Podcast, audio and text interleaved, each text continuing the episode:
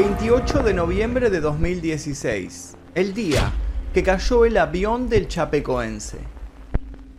Hablamos sin duda de una de las mayores tragedias de la historia del fútbol. Un accidente que conmocionó al mundo y que dejó al descubierto un entramado de negligencias, cuyos responsables aún siguen siendo investigados. Esta es la historia de una empresa que jamás debería haber existido pero por sobre todo es la historia de un grupo en ascenso que encontró un destino que nunca debería haber hallado. Chapecó fue fundada en 1917. Se encuentra dentro del estado de Santa Catarina en Brasil. Su nombre proviene del tupí Chapeco, que significa lugar desde donde se ve el camino de la plantación, ya que al principio el poblado era un distrito agrícola.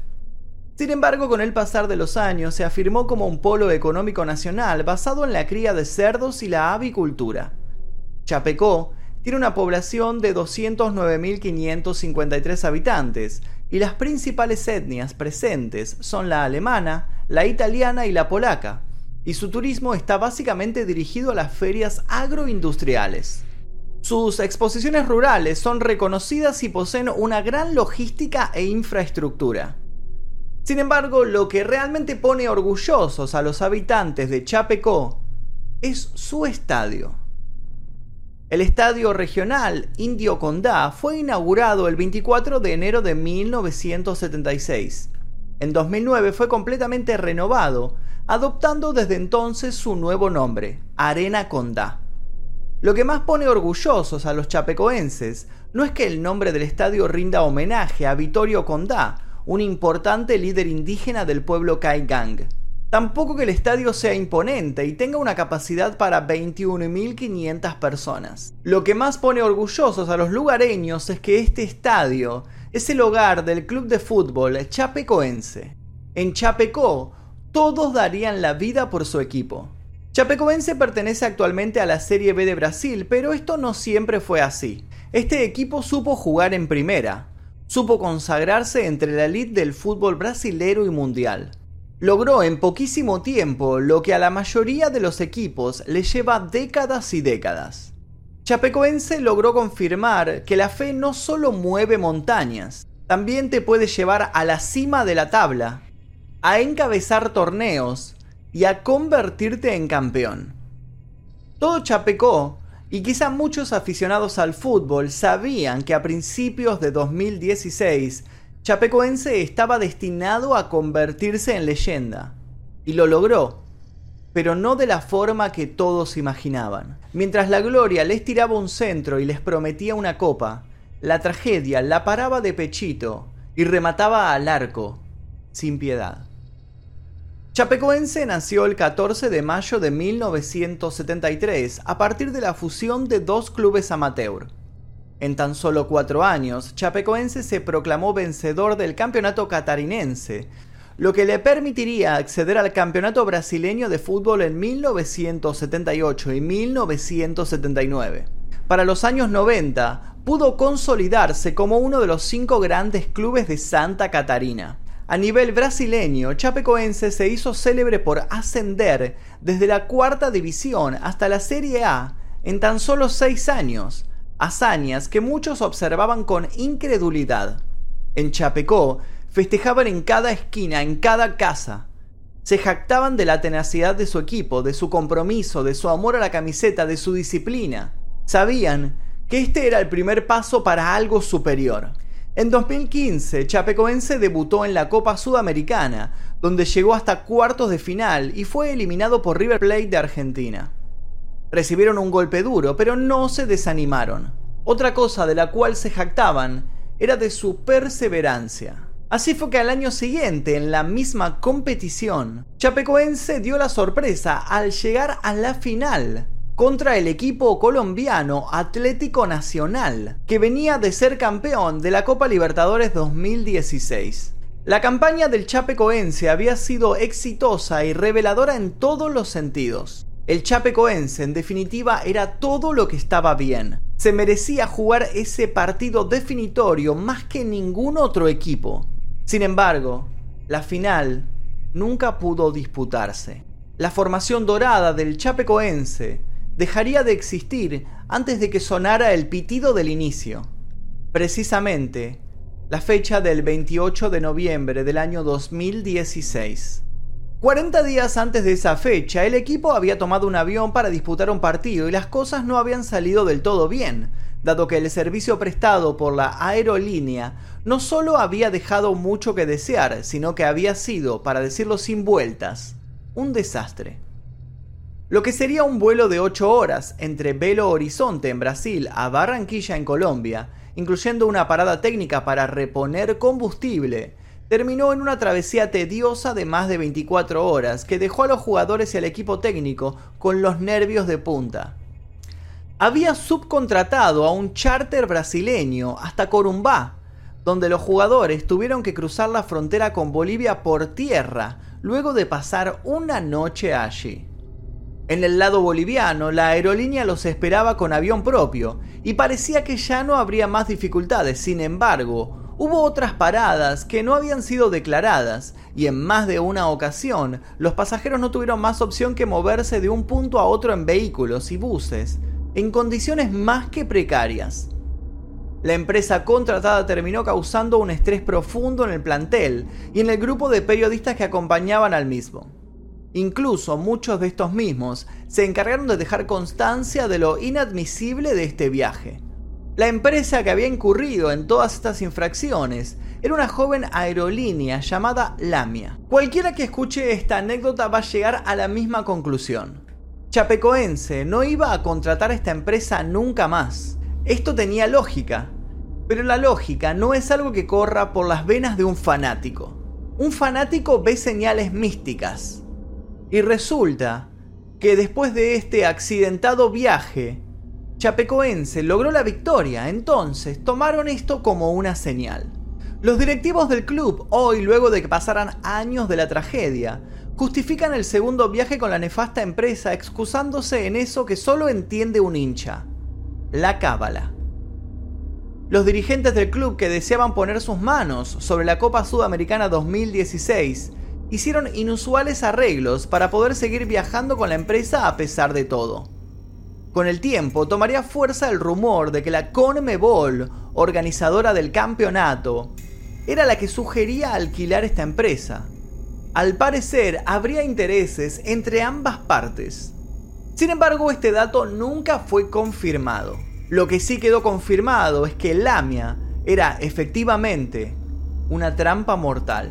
Lamia, acrónimo de Línea Aérea Mérida Internacional de Aviación, fue creada por el empresario Ricardo Alberto Albacete Vidal con el apoyo de las autoridades del Estado venezolano de Mérida y su gobernador Marcos Díaz para impulsar el turismo en la región. Recibió su primer avión, un ATR-72-21-2A, en agosto de 2009. Sin embargo, dada la falta de permisos, el avión fue devuelto a su arrendador, abandonándose el proyecto inicial de la aerolínea. En 2011 la aerolínea volvió a reactivarse usando un ABRO RJ85 para vuelos domésticos desde Mérida, pero tampoco resultó. ¿Se rindieron acaso? Claro que no. Lamia, al igual que Chapecoense, estaban dispuestos a cumplir su objetivo costara lo que costara. En noviembre del año 2015, Lamia mudó sus operaciones a Bolivia y estableció su oficina en Santa Cruz de la Sierra y recibió el permiso de las autoridades de aviación civil para operar vuelos domésticos desde ahí. Era algo por lo menos sospechoso si se tiene en cuenta que la autorización la firmó el hijo de la persona, que había sido nombrada como gerente de la aerolínea, Gustavo Vargas Gamboa. Luego Lamia empezó a ser utilizada por selecciones y equipos de fútbol, incluyendo a la selección argentina, con el astro Messi incluido, el 11 de noviembre de 2016, apenas 17 días antes de que todo se viniera a pique con el vuelo 2933. Luego de este accidente, la licencia de Lamia quedaría suspendida de por vida. Miguel Quiroga era el piloto que comandaba el avión que terminaría accidentado. De acuerdo al informe preliminar de la investigación colombiana, tenía aproximadamente 6.700 horas de vuelo, casi la mitad de las cuales adquirió volando para Lamia, a la cual se unió luego de abandonar de forma injustificada la Fuerza Aérea Boliviana sin cumplir los años de servicio militar que estipulaba la ley. Estaba casado con Daniela Pinto, hija del senador boliviano opositor Roger Pinto, que se asiló en Brasil alegando persecución del gobierno de Bolivia, donde era investigado por denuncias de malversación de fondos, entre otras cosas. El padre de Quiroga, Orlando Quiroga Solís, también piloto, murió en un accidente aéreo en 1963 en Caranavi, Bolivia. El estadio de esa ciudad fue nombrado en su honor, por su pasión y por sus aportes al fútbol. Esta era claramente una familia asignada por la desgracia. Quien copilotaba la nave del último vuelo de Lamia era Obar Goitía, que tenía 6.900 horas de vuelo, de las cuales 1.500 fueron realizadas con la compañía. Quiroga y Goitía estaban acostumbrados a trabajar en pésimas condiciones. Al hacerse exhaustivas investigaciones se pudo confirmar que esta empresa volaba con el combustible justo, con una reserva casi nula, lo que dejaba con muy poco margen de acción por si ocurría un imprevisto. Por ejemplo, el primero de noviembre, cuando el Atlético Nacional volvía de jugar ante Cerro Porteño en Asunción, Ricardo Albacete se negó a hacer el depósito para pagar la compra de combustible, por lo cual los mismos jugadores del equipo colombiano a bordo efectuaron una colecta para recaudar los 3 mil dólares para llenar el tanque. Muchos son los que señalan al empresario venezolano como culpable de desafiar a su tripulación a volar con los mínimos requerimientos permitidos. Por su parte, Albacete se declara solo arrendador del avión y se desliga de toda decisión tomada por Lamia. Sería importante saber qué tiene para aportar al respecto Quiroga, que aparte de piloto era copropietario de la empresa, pero Quiroga fue una de las víctimas fatales del accidente.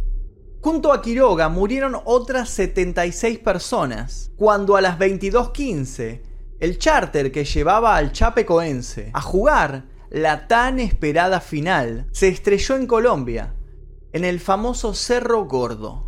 El fatídico vuelo 2933 de Lamia partió desde el Aeropuerto Internacional Viru Viru, Bolivia, hacia el Aeropuerto Internacional José María Córdoba en Colombia, con 68 pasajeros, de los cuales 21 eran periodistas y 47 eran miembros del Chapecoense. 9 eran miembros de la tripulación. Un total de 77 personas, de las que sobrevivirían apenas 6.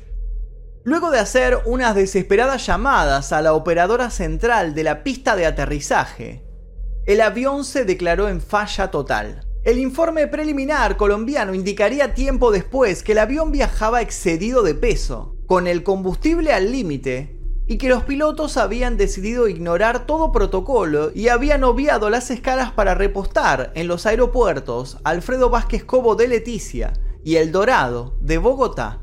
¿A qué autoridad correspondía denunciar este incumplimiento en el plan de vuelo? Depende a quién se lo pregunte, porque todos deciden señalar para otro lado. Lo cierto es que a las 22:15 la muerte se adelantó al partido y jugando sucio terminó abruptamente con el campeonato, arrebatando el sueño de muchos. El avión se estrelló en una colina ubicada en La Unión, a 5 minutos de la pista de aterrizaje del aeropuerto y a una altitud de 3.300 metros. Primero colisionó la parte posterior, por lo que la cola del avión quedó sobre la cima de la montaña, mientras que el fuselaje y la cabina quedaron cuesta abajo. En primera instancia, los helicópteros de la Fuerza Aérea Colombiana fueron incapaces de llegar al sitio debido a la espesa niebla en la zona.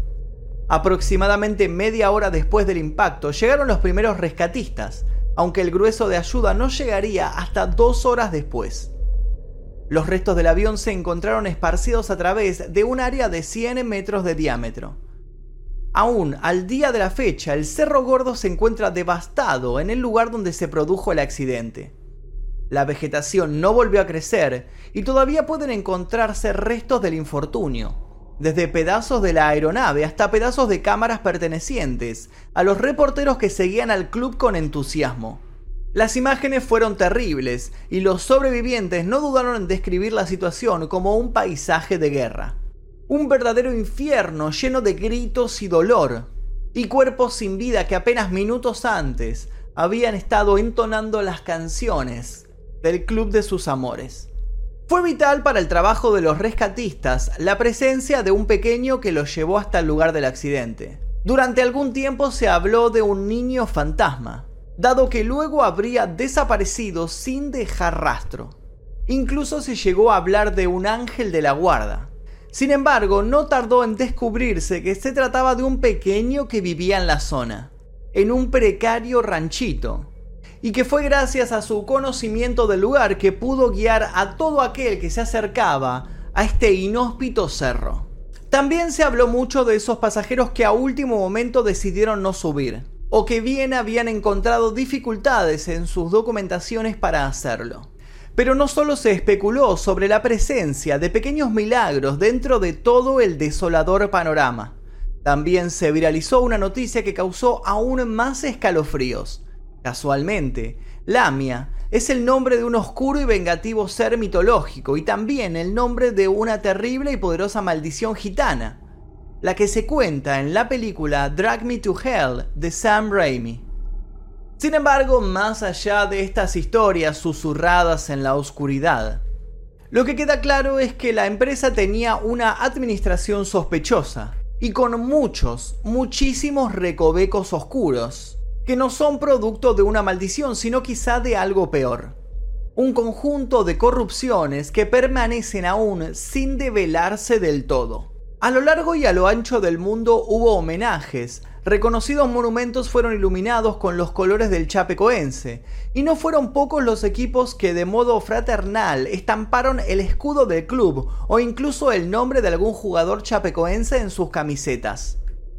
Las actividades relacionadas con la Conmebol fueron suspendidas y el Atlético Nacional pidió que se le otorgara el título de la Copa Sudamericana al Chapecoense.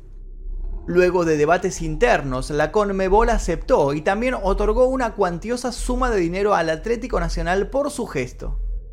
Los familiares de los jugadores fallecidos en la tragedia de los Andes en 1972 le escribieron a las familias chapecoenses una carta abierta a través de las redes sociales.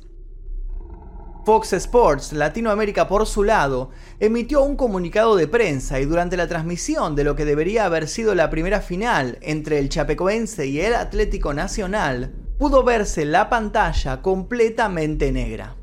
En Brasil, todo el mundo deportivo se solidarizó y se pidió que se eximiera al Chapecoense del descenso por los próximos tres años.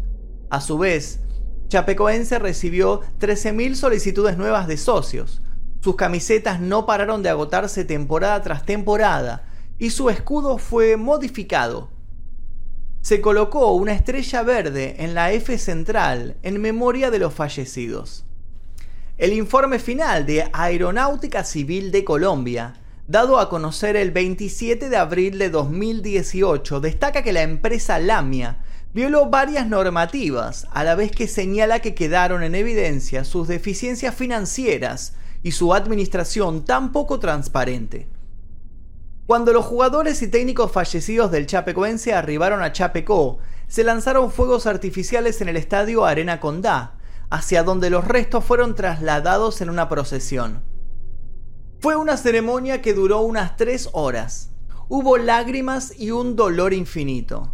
Se soltaron globos blancos y verdes, se entregaron camisetas a los familiares y el alcalde de Chapecó agradeció en su discurso a los colombianos por toda su ayuda. Bajo una lluvia torrencial, el estadio, que había sido construido con sed de gloria, se convirtió sin nunca haberlo imaginado en la sede de un inusual funeral que fue televisado y dejó a todo el mundo conmocionado. Tribunas preparadas para ser cunas de alegrías se llenaron del peor de los silencios, ese tipo de silencio que no tiene revancha. Y hasta aquí el video del día de hoy. Espero que les haya interesado lo que les conté. Si les interesó, les pido por favor que dejen su like, se suscriban si todavía no lo hicieron. Les dejo un par de sugerencias de casos para que sigan viendo lo que tenemos subido a este canal. Mi nombre es Magnus Mephisto. Nosotros nos veremos seguramente en el próximo video del día que.